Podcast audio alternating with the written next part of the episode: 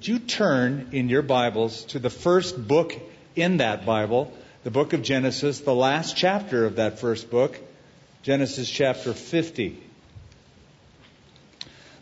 Most all of you know, in fact, some of you have even used this online auction called eBay. I have purchased things over the years. Millions of transactions have taken place where people buy and sell just about anything and everything on eBay. Um, every now and then, odd things show up for sale. And uh, people have made noted, uh, note of that and lists of all the weird things eBay has sold. But here's a few standout things.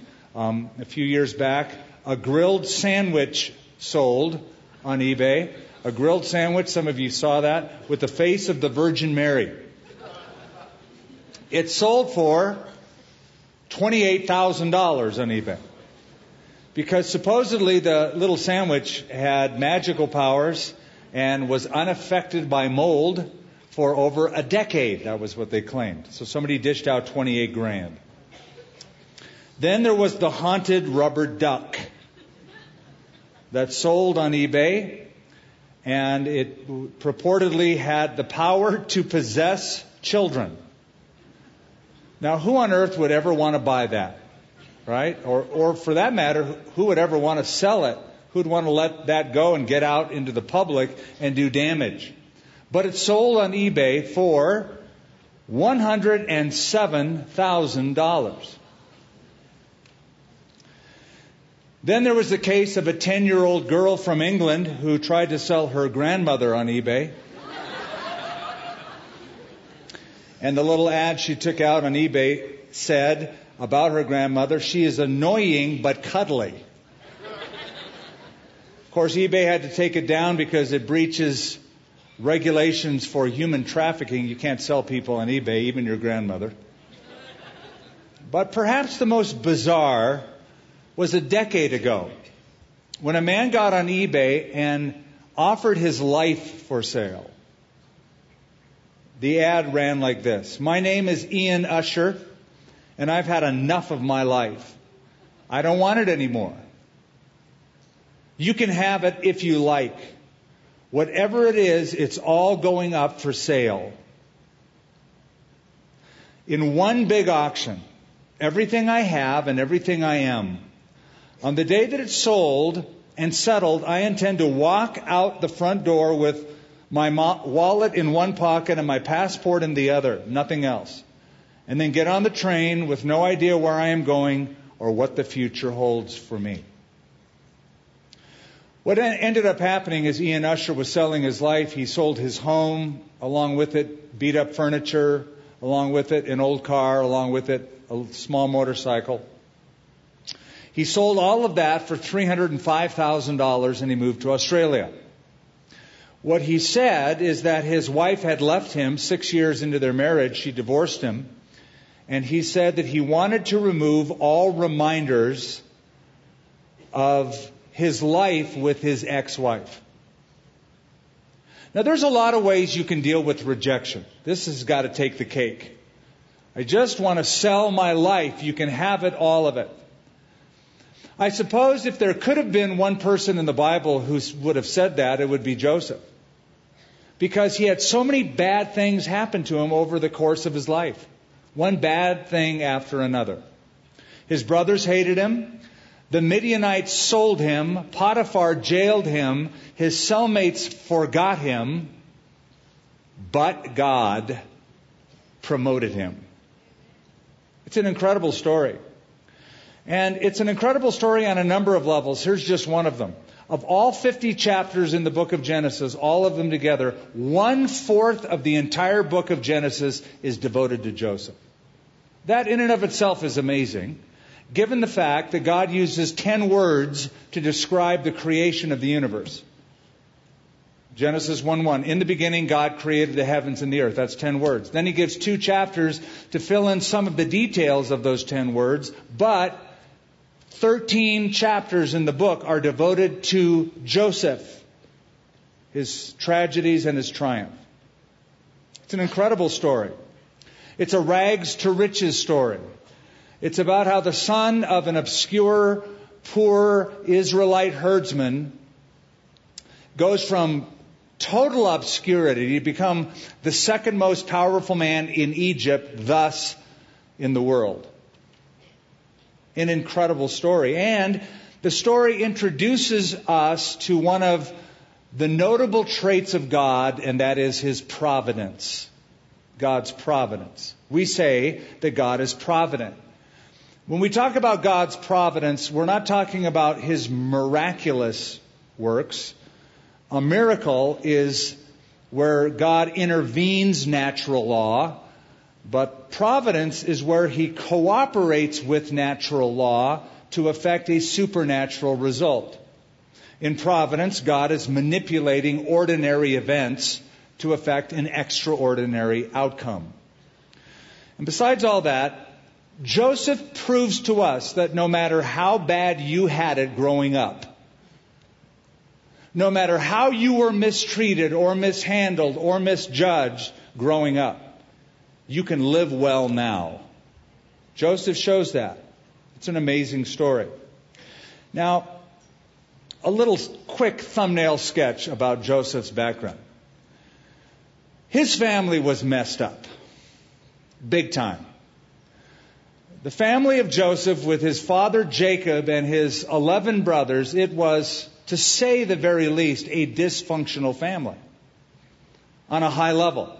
First of all, his dad had four wives, not four in a row, four at the same time. So that's bad. Then his brothers get involved in all sorts of sinful activity, including incest, rape, murder, and with Joseph, human trafficking. When we get to chapter 50, last chapter in the book, it is the crescendo, it is the high moment. It is after Jacob's death, their dad has died, they buried him, they're back from the funeral in Canaan, they're back in Egypt, and now these brothers are really paranoid. Verse 15 of chapter 50 introduces us. When Joseph's brothers saw that their father was dead, they said, Perhaps Joseph will hate us and may actually repay us for all the evil which we did to him. So they sent messengers to Joseph saying, Before your father died, he commanded us, saying, Thus you shall say to Joseph, I beg you, please forgive the trespass of your brothers and their sin, for they did evil to you. Now, please forgive the trespass of the servants of the God of your father. And Joseph wept when they spoke to him. Then his brothers also went and fell down before his face, and they said, Behold, we are your servants. Joseph said to them, Do not be afraid, for am I in the place of God? But as for you, you meant evil against me, but God meant it for good, in order to bring it about, as it is this day, to save many people alive. Now, therefore, do not be afraid. I will provide for you and your little ones. And he comforted them, and he spoke kindly to them. This is the finale of the entire Joseph story all of the tension that begins in chapter 37 and grows and mounts comes to its high point here until finally it is resolved. And through Joseph's forgiveness, it is relieved. So the scene begins in fear, but it ends in forgiveness. And there's one little phase in between. So we're going to begin and look at the three stages that Joseph's brothers go to to bring resolution. First of all, fear. They're afraid of something. They have a baseless, I would add, a baseless fear. Verse 15 says, When Joseph's brothers saw that their father, that is Jacob, was dead, they said, now they're talking among themselves, they have a conversation. Perhaps Joseph will hate us and may actually repay us for all the evil which we did to him. This is their guilt speaking. The whole turn of events with Joseph has been odd to these brothers. They're uneasy with how it has come down. Joseph was sold by them. They captured him, put him in a pit because they were jealous, sold him to Midianites who dumped him in Egypt. But everybody thinks Joseph is dead. Jacob thinks he's dead or thought he was dead. The brothers thought he was dead. Come to find out, He's not only dead, he's very much alive. And he's large and in charge. He is, in fact, the second most powerful human being on the planet in charge of the economy that is controlled at that time by Egypt. So, on one hand, it's sort of like a fairy tale ending for these boys. They are rescued by Joseph, they're saved from hunger, they're provided for, and they are now protected by him. On the other hand, there is now one person in the world that controls their future, and that is their brother, whom they sold years ago. So he's the guy in charge. He can kill them if he wants to. They are in his debt completely, and at any moment he could rescind his favor and protection. So they're scrambling. They're thinking, well, perhaps dad's life was a buffer. While dad was alive, Joseph isn't going to retaliate because Poor old dad has had enough heartache. He's not going to add to that. He's going to wait till he's dead. Now he's dead. Funeral's over. We buried him in Canaan. We're back now. Now, the chief impediment to that revenge by our brother is taken away. We are completely vulnerable before our brother Joseph. Dig a little deeper in verse 15, and you'll notice that these brothers feared two things. First, they feared Joseph's personal emotion. Look at how they put it. Perhaps Joseph will hate us. The word hate in Hebrew is the word satam, which means to bear a grudge. It speaks of a growing resentment and bitterness. They're afraid of that. Something has been growing inside the heart of our brother Joseph all this time. So they're afraid of his personal emotion. Also, notice they're afraid of Joseph's possible action, for they say, and he may actually repay us for all the evil we did to him. The word actually could be better translated fully. And he may fully repay us for all the evil which we did to him. In other words, our brother Joseph has been nursing a grudge all these years, and now he's going to give full vent to that hatred and those feelings in his heart. All I can say at this point is a guilty conscience is an unbearable load. When you carry around with you all the junk and stuff from years past, your failures, what you did, and you carry that, it becomes that guilty conscience. It is a heavy load and sometimes too heavy to bear. Psalm 38 verse 4, the psalmist said, My guilt has overwhelmed me like a burden too heavy to bear. And the reason that it's so heavy to bear is that a guilty conscience needs no accuser. Wherever you go, you carry that conscience with you. It is its own accuser. You start filtering everyone and every action through the viewpoint, the lens, the filter of all that guilt. It can crush you. Charles Spurgeon said, I'd rather bear any affliction than be burdened with a guilty conscience. So they're viewing Joseph now through that guilt. They're looking at him and they're listening to him and they're seeing all of that through their own personality and their own action. They're projecting. You've heard that term before. The people project things on other people. You see, they're worried that Joseph is going to get rid of them because they once tried to get rid of him. So they are seeing Joseph through the lens of their own personality. And their conversation in verse 15 reveals more about them than it does about Joseph. And whatever you project onto other people tells more about you than it tells about other people. Shakespeare said, suspicion always haunts the guilty mind. You know how many years it's been since they did this to Joseph? 40.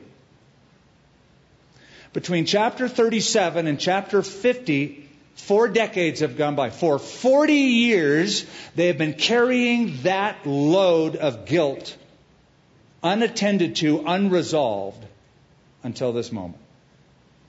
And that's because guilt distorts your reality. You don't see clearly.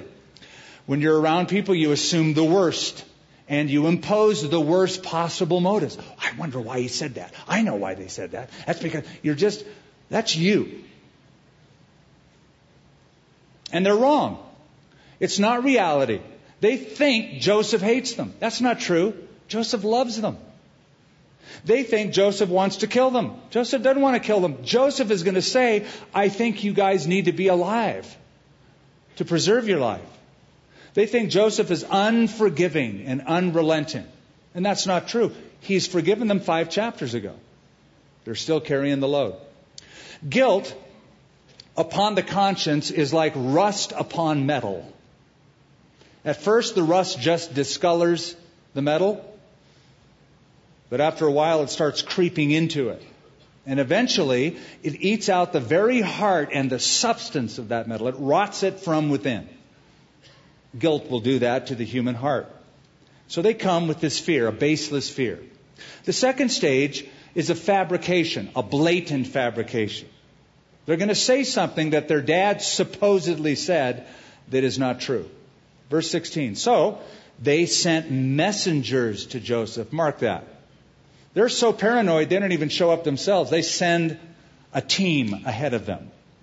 Messengers to Joseph saying, before your father died, he commanded us, saying, Thus you shall say to Joseph, I beg you, please forgive the trespass of your brothers and their sin, for they have done evil to you. Now, please forgive the trespass, listen to how they put it, of the servants of the God of your father. You don't want to hurt God's servants, do you? And Joseph wept when they spoke to him. Then his brothers also went and fell down before his face, and they said, Behold, we are your servants. Now, Jacob, their dad, may indeed have actually said these words to them. But there's no record of it. There's no record in all of the scriptures up to this point that Joseph ever actually gave the 11 brothers this message to tell Joseph. And don't you think that a message this important would be told eye to eye? Would have been given by Jacob himself. In fact, if you were to go back one chapter, not now, but chapter 49 of Genesis, one of the great chapters of the Bible, all of the boys, all 12 men are gathered around the deathbed of Jacob. And in that chapter, Jacob gets very direct with all 12 boys. He is unafraid to call out their past sins. He is unafraid to predict their future. And Jacob, the old man, before he died, he knew his boys. He knew the disposition of these 11 and that you, you can't trust them with a message this important. They had proven to be liars throughout his life. So, Jacob, if he really did say this, would have said this privately to Joseph, or in the very least publicly when they were all gathered around his deathbed in chapter 49. So, I believe this is a lie. It's a fabrication. Which means, if it is indeed a fabrication, what it means is they're using their dead father as the fall guy. They're using their dead dad as the scapegoat. They're throwing him under the bus, effectively. They're saying, you know, our dad's last dying wish was that you let bygones be bygones. So this is their collective personality. This is their group speak. This is who they are. They have had mercy shown to them. They have been lavishly treated by Joseph up to this point and by Pharaoh of Egypt. They have been relocated from the land of Israel, who was suffering famine, to the land of Goshen, a very lush place in Egypt. They have been given meals, they have been given provisions, they have been given protection, and they have already seen the error of their ways and confessed already to lying all of these years. But old habits die slow. Or as a friend of mine says, people change, but not that much. These boys have changed, but not that much. They still are who they are. They're paranoid, they're opportunistic, they want to save their own hides. That's what all this fabrication is about. Because they said so. He's going to kill us, he's going to repay us. So they come up with this lie. In Proverbs 29, verse 25, the author says, The fear of man brings a snare, but whoever trusts in the Lord shall be safe. That one proverb contrasts Joseph and his brothers. The fear of man brings the snare. That's his brothers. But whoever trusts in the Lord shall be safe. That's Joseph. It's like these guys lived on two completely different levels. Joseph lives and always lived on the but God level. He's always looking for God in the picture, no matter what happens to him. Not these guys. I want to show you something. Go back five chapters. Go back to chapter 45. Just for a few moments, I want you to look at the very first time the prime minister of Egypt, Joseph, their brother, discloses to them that he is their brother, who's not dead but is alive. It's a fun scene. Chapter 45, verse 1. Then Joseph, his brothers are standing before him. Then Joseph could not restrain himself before all those who stood by him, and he cried out, Make everyone go out from me. So no one stood with him while Joseph made himself known to his brothers. And he wept aloud, and the Egyptians and the house of Pharaoh heard it. Now you got to think his brothers are going, What is going on? Who is this guy weeping? Watch this. Then Joseph said to his brothers, I am Joseph. Does my father still live? But his brothers could not answer him, for they were dismayed in his presence. In other words, this was their great uh oh moment. I'm Joseph. Uh oh. Not good. And then Joseph said to his brothers, verse 4, Please come near me. Now they're really going, uh oh. So they came near and he said, I am Joseph, your brother, whom you sold into Egypt. Uh oh. But watch this. Watch it. Look, look, at the different level Joseph lives at. Verse 5. But now, do not therefore be grieved or angry with yourselves because you sold me here, for God sent me before you to preserve life. Wow. For these two years, the famine has been in the land, and there are still five years in which there will be neither plowing nor harvesting. And God sent me before you to preserve a posterity for you in the earth and to save your lives by a great deliverance. So now, it was not you who sent me here, but God. And he has made me father to Pharaoh and lord of all his house and a ruler throughout the land of Egypt. Hurry and go up to my father and say to him, Thus says your son Joseph, God has made me Lord of all of Egypt. Come down to me, do not tarry. You shall dwell in the land of Goshen. And you shall be near to me, you and your children, your children's children, your flocks and your herds, and all that you have. That's his level. That's Joseph's level. The but God level. He always lived on, well, this is bad, but God. Okay, they sold me as a slave, but God. Okay, now I'm in jail, but God. That's how he lived. Not these 11 brothers, especially the oldest 10. Benjamin was another story, but they didn't live on that but God level. They lived on the but we level. But we. For example, Joseph told us his dreams, but we resent him. Joseph has come to give us a message from dad, but we despise him. Here comes little Joseph in his technicolor coat, but we will show him. We will sell him. Now, years later, standing before the prime minister of Egypt, it's exactly the same. Joseph is the prime minister now. Dad is dead, but we will outsmart him. They come up with this fabrication. Sir Walter Scott once remarked, Oh, what a tangled web we weave when at first we practice to deceive. And so what do they do? They send messengers, first of all. And then after the messengers come, because you know, once the word gets out, now they come and they get all grovelly before him. They come down, they bow down to, dude, we just want, we'll be your slaves, man. We'll serve you forever. This is called self-preservation. That's all it is. They want to save their hide. Satan was accurate when he said to God something true about human nature. He said, skin for skin, yea, all that a man has will he give for his life. When it comes down to it, Joseph's going to kill us. Let's come up with this lie, and maybe he'll spare us. So, from baseless fear to a blatant fabrication, the third level is the best level, and that is their brother's forgiveness. So there they are. Can you picture them? They're groveling before him. Their heads are downcast. They say, We'll be your servants. We'll be your slaves. And they expect to look up and see a vengeful, fuming ruler who's going to do something bad to them. They look up and they see the prime minister of Egypt, their brother Joseph, weeping.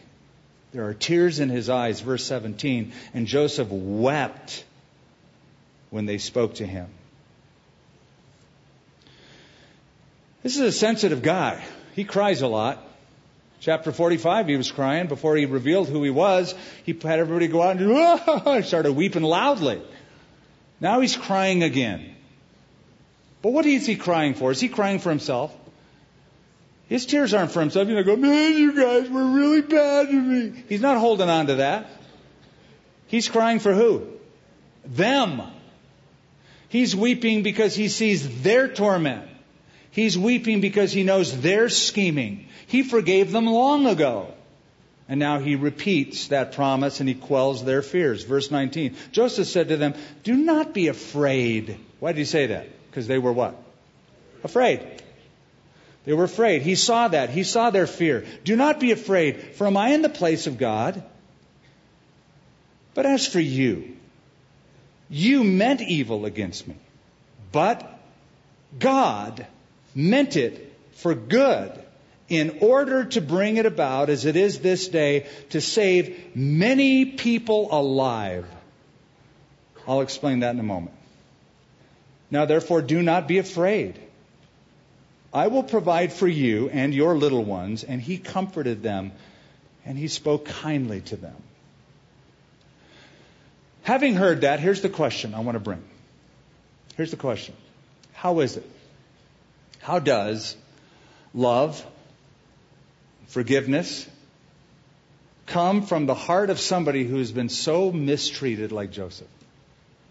How can kindness, compassion, forgiveness, love, how can that be cultivated in, in a person who has been hurt, mismanaged, misaligned, lied about, gossiped about for years? How can, how can that be? The answer is found in his answer. His answer to them, two verses that I just read. And because these two verses, Joseph is giving his theology on pain and suffering. It's all in just two little verses. It's very, very profound. This is what Joseph believes about God. This is what Joseph believes about life, about his life. This is what Joseph believes about pain and suffering all put into two neat little verses. This is Joseph's theology on suffering. It can be divided into three main points. Number one, God is in charge. God is in charge. Not me, not anyone. God is in charge. Because he says, Am I in the place of God? I'm not in charge. God is in charge, not me, not anyone. Am I in the place of God? Now, some rulers actually think they are in the place of God. Some politicians think they're in the place of God. Some kings and rulers have thought, well, I'm sort of godlike. I'm in the place of God. Now, in one sense, they're right. In one sense, they really are in the place of God. Because young Daniel said to King Nebuchadnezzar on the throne of Babylon, he said, The Most High rules in the kingdom of men, but he gives it to whoever he wills. And then Paul in Romans 13 said, Let every soul, that's you and me, you have a soul, let every soul be subject to the governing authorities, for there is no authority except from God, and the authorities that exist are appointed by God. Remember that with your politicians. And he says about those rulers, For he is God's minister to you for good. What Joseph means when he says, Am I in the place of God? is look, guys, I may be the prime minister, but I'm not God. I'm a servant of God too. I'm a slave of God too. Our problems begin when we forget that God is in charge. When our problems begin when we try to push God off the throne and we want that place. We're going to call the shots. I'm large and in charge. Paul said this, and he asked a question. I'm going to have you answer. Paul said, Who has known the mind of the Lord? Or who has become his counselor? Now you answer. Who has ever become God's counselor? Be honest. Because the true answer is you have. And I have. We've counseled God. Oh, maybe not out loud, but we've thought that. In our prayers, we have. Now, God, this is what you ought to do. Or, you know, God, if, if you had a window here, you had a chance. If you would have just listened to the way I prayed about this, it would have been perfect. But You didn't do it. You blew your chance. You've counseled God. You've thought He has made mistakes in one case or another. When you feel like things are out of control and you kind of want to push God off that seat of His throne and you want to occupy that and call the shots, your problems will mount. Joseph believes God is in charge, not me, not anyone. Second thing he believes in his theology is that God uses bad events to bring about good results. God uses bad events to bring about good results. Verse 20, he says, But as for you, you meant this for evil. I'm not letting you guys off the hook. You had evil intentions. You meant this for evil against me, but God meant it for good. What's the good? In order to bring it about as it is this day, to save many people alive. He has a clear understanding that God is at work, that God is behind the scenes, that I can trust God for the outcome. That's called providence. God works providentially. No matter what the intention of people, whether good or bad, God's going to bring about his own ultimate end. So Joseph is looking at his brothers, realizing, I believe God has a plan for you men. And that is, you need to survive. It's crucial that you live, not die. Why? Because I understand that God has a plan for a nation he wants to develop. And for him to enact that plan of the nation, he has to enact that plan on the leaders of that nation. And that's us, boys, the 12 tribes of Israel. That they were transported from a land where there was no food to Egypt, a place where there was plenty of food, they were given a section of the land, the land of Goshen, so that for the next 400 years, they could go from a 70 person family to a nation of 2 to 3 million. That was God's plan. Why? Because God wanted a nation on the earth to witness to his glory and eventually bring the Messiah who would be the Savior of the world. Joseph sees the big picture. Not all of it, but part of it. That God has a plan to save many people alive, so you guys need to be alive because you're going to be the nation that God is going to use to put on the earth. That nation will bring the Messiah. Joseph simply sees his suffering as part of the plan. So if my suffering means that a nation can be preserved, I'm in. Now, Joseph's story that we have just read and considered, Joseph's story can be summed up in one verse in the New Testament. You know it well. Romans chapter 8, verse 28. You know that verse? Paul said this. You know it. Paul said, and we know. Not we think, we hope, we cross our fingers, maybe. We know that all things work together. Not some things, not most things, not good things, not just the things I've prayed about. All things and we know that all things work together for good to those who love God and to those who are the called according to his purpose. Don't you love that verse? It's what R.A. Torrey called a soft pillow for a tired heart. And how many times I've laid my heart on that verse for repose. All things. All things. All things William Newell says, dark things, bright things, happy things, sad things, sweet things, bitter things, times of prosperity, times of adversity. We know that all things, what are the next two words? We know that all things work together. Two words, one word in Greek, sun ergeo. Sun ergeo is where we get our word synergism or synergy. And synergism is the interaction and cooperation of two or more things. Synergism means the working together of various elements to produce results that are greater than the sum. So that things by themselves may be bad, but when you put them in combination with other things, the result can be very, very good. We see this happen in the natural world. You can take two substances that are normally harmful, but in right combination, they're beneficial. Example, sodium in its pure form is not good for you. Can hurt you, can kill you. Chlorine, if you sniff chlorine, you die. If you mix sodium and chlorine in the right combination, now you have sodium chloride. That's table salt. Yum. Two bad things in right combination can be beneficial. So, God is able to take all of those poisonous, toxic things in life, good things, bad things, and bring divine synergism to it so that the result is good. Which means you better be very careful what you call bad. Well, why do bad things happen to people? Why did that bad thing happen to me? Be careful. That bad thing may actually be something very good in a very clever disguise. I'll give you an example from our own lives. We have a good friend, uh, an acquaintance of ours, lives in Florida, who recently got in a, uh, Paul Hackenberry, He got in a motorcycle accident. So I saw the pictures of him in the emergency room, didn't look good. You'd look at them and go, that's bad.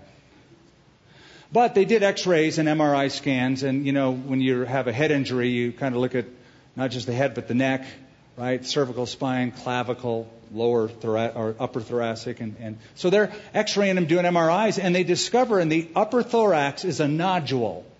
They just picked it up on the MRI, and they found out that was cancer, but it was in its early stage, so they could treat it, and he'd be fine. And so, this accident may have saved his life something that is bad has turned out by God's providence to become good. So, Joseph believes, Joseph's theology of pain and suffering is that God is in charge, not me, not anyone else. God uses bad events to bring about good results. And finally, God uses people to help other people. That's verse 21. Look at it. He says, Now therefore, do not be afraid. Now get this. I will provide for you. I, the kid that 40 years ago you put in a pit. I, the kid you resented all your life. Me, that guy that you said, I'm selling him to the Midianite, get rid of him, kill him. This guy will provide for you. I will provide for you and your little ones. And he comforted them and he spoke kindly to them. You see what Joseph is saying is, look, your act was an evil act. What you did was wrong. But if you wouldn't have done that, then I wouldn't have been sold to the Midianites. And if I wouldn't sold to the Midianites, then I wouldn't have gone down to Egypt. If I wouldn't gone, hadn't gone down to Egypt, they wouldn't have thrown me in Potiphar's house. If I wouldn't have been in Potiphar's house, uh, I wouldn't be falsely accused by his wife of something I never did. And if I was never falsely accused of something I never did, I wouldn't have gone to jail. And if I wouldn't have gone to jail, I never would have met those two guys who had dreams. And I told them what their dream meant. And they forgot about me for a couple of years. But then they remembered. And if that wouldn't happen, then I wouldn't have been in Pharaoh's house to interpret his dream. And if that wouldn't happen, I wouldn't be the Lord of all of Egypt, but I am. Because God took all of those events and wove them together. And now, boys, I'm here to help and provide for your future. How's that for gracious love and forgiveness from a heart that has been mistreated year after year? All of that to say that God will use your suffering to help somebody else who suffers.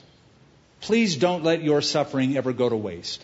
In the very least, God can use your time of suffering and your lessons to help somebody else who's going to go through that. That's what Paul says, 2 Corinthians 1. He comforts us in all our troubles so that we can comfort others. When others are troubled, we will be able to give them the same comfort God has given to us. So, when we are weighed down, speaking of we apostles, we, Paul, Barnabas, Silas, Timothy, when we are weighed down with troubles, it is for your benefit and salvation. I'm not going to waste this. God's going to use this. I want to close with uh, a little article I found, a hypothetical situation. This is written by Jonathan Haidt, a New York psychologist, New York City, attached to a prominent university. This is what he says. Imagine that you have a child, and for five minutes, you are given a script of what will be that child's life. You get an eraser. You can edit. You can take out whatever you want. You read that your child will have a learning disability in grade school. Reading, which comes easily for some kids, will be laborious for yours. In high school, your kid will make a great circle of friends, then one of them will die of cancer. After high school, this child will actually get into the college they wanted to attend. While there, there will be a car crash and your child will lose a leg or go through a difficult depression. And go through a difficult depression. A few years later, your child will get a great job and then lose that job in an economic downturn. Your child will get married, but then go through the grief of a separation. This is the script of your child's life, and you have five minutes to edit that script. Question What would you erase? Wouldn't you want to take out all that stuff that would cause them pain? He continues, I'm a part of a generation of adults called helicopter parents. Because we're constantly trying to swoop into our kids' educational life, relational life, sports life, etc., to make sure no one is mistreating them, no one is disappointing them. We want them to experience one unobstructed success after another. Then he continues. One Halloween, a mom came to our door to trick or treat. Why didn't she send in her kid? Well, the weather's a little bad, she said. She was driving, so he didn't have to walk in the rain. But why not send him to the door? Well, he had fallen asleep in the car, she said, so she didn't want to have to wake him up. I felt like saying, why don't you just eat all his candy and get the stomach ache for him too? then he can be completely protected. If you could wave a magic wand, if you could erase every failure, every setback, suffering, and pain, are you sure it would be a good idea? Would it cause your child to grow up to be a better, stronger, more generous person? Is it possible that in some way people actually need adversity, setbacks, maybe even something like trauma to reach the fullest level of development and growth? One question that only you can answer as we close. How big is your God? The God you say you serve, the God you say you love, the God you say you're committed to. How big is that God? Is that God big enough to take the bad things of your past and weave them together with all the things in your life and produce something of great value and great beauty at the end. Is He big enough to do that? That's the God that we're served. That's the God that gives us those promises. That's the God who did this for Joseph. Is your God that big? Can you trust Him right now in perhaps the worst point at your life? And say, Lord, but God. Not but me, but we, but him, but God. Yeah, but, but God. But you don't, but God. What level are you going to live at? Their level, these 11 brothers, or the level Joseph lived at? But God sent me here to preserve life. Father, you are a good God. We confess that. We thank you for it. You know our weakness. You know our humanity. You know our frame. You know how easily we get upset when somebody upsets us. You know how quickly we are to retaliate or cherish thoughts of doing it. You know how human we are. You know how sinful we are. It's why Jesus came to this earth to pay a price, to redeem us to you. And Lord, you have made a covenant with us not only to forgive us of all of our sins, but also to take every part of our lives, everything that happens to us, with us, and, and bring about, effect in the end, your plan and your purpose for our greatest good and for your highest glory. Lord, some of us are suffering. For some of us, it, it's legit. We're going through things that like Joseph, are alienating and very painful. Traumatic events, physically, emotionally, spiritually. I pray, Lord, that this message will have enabled us to peek behind the curtains just a bit and say, ah, but, but God is doing something. Don't know what, but I can't wait to find out.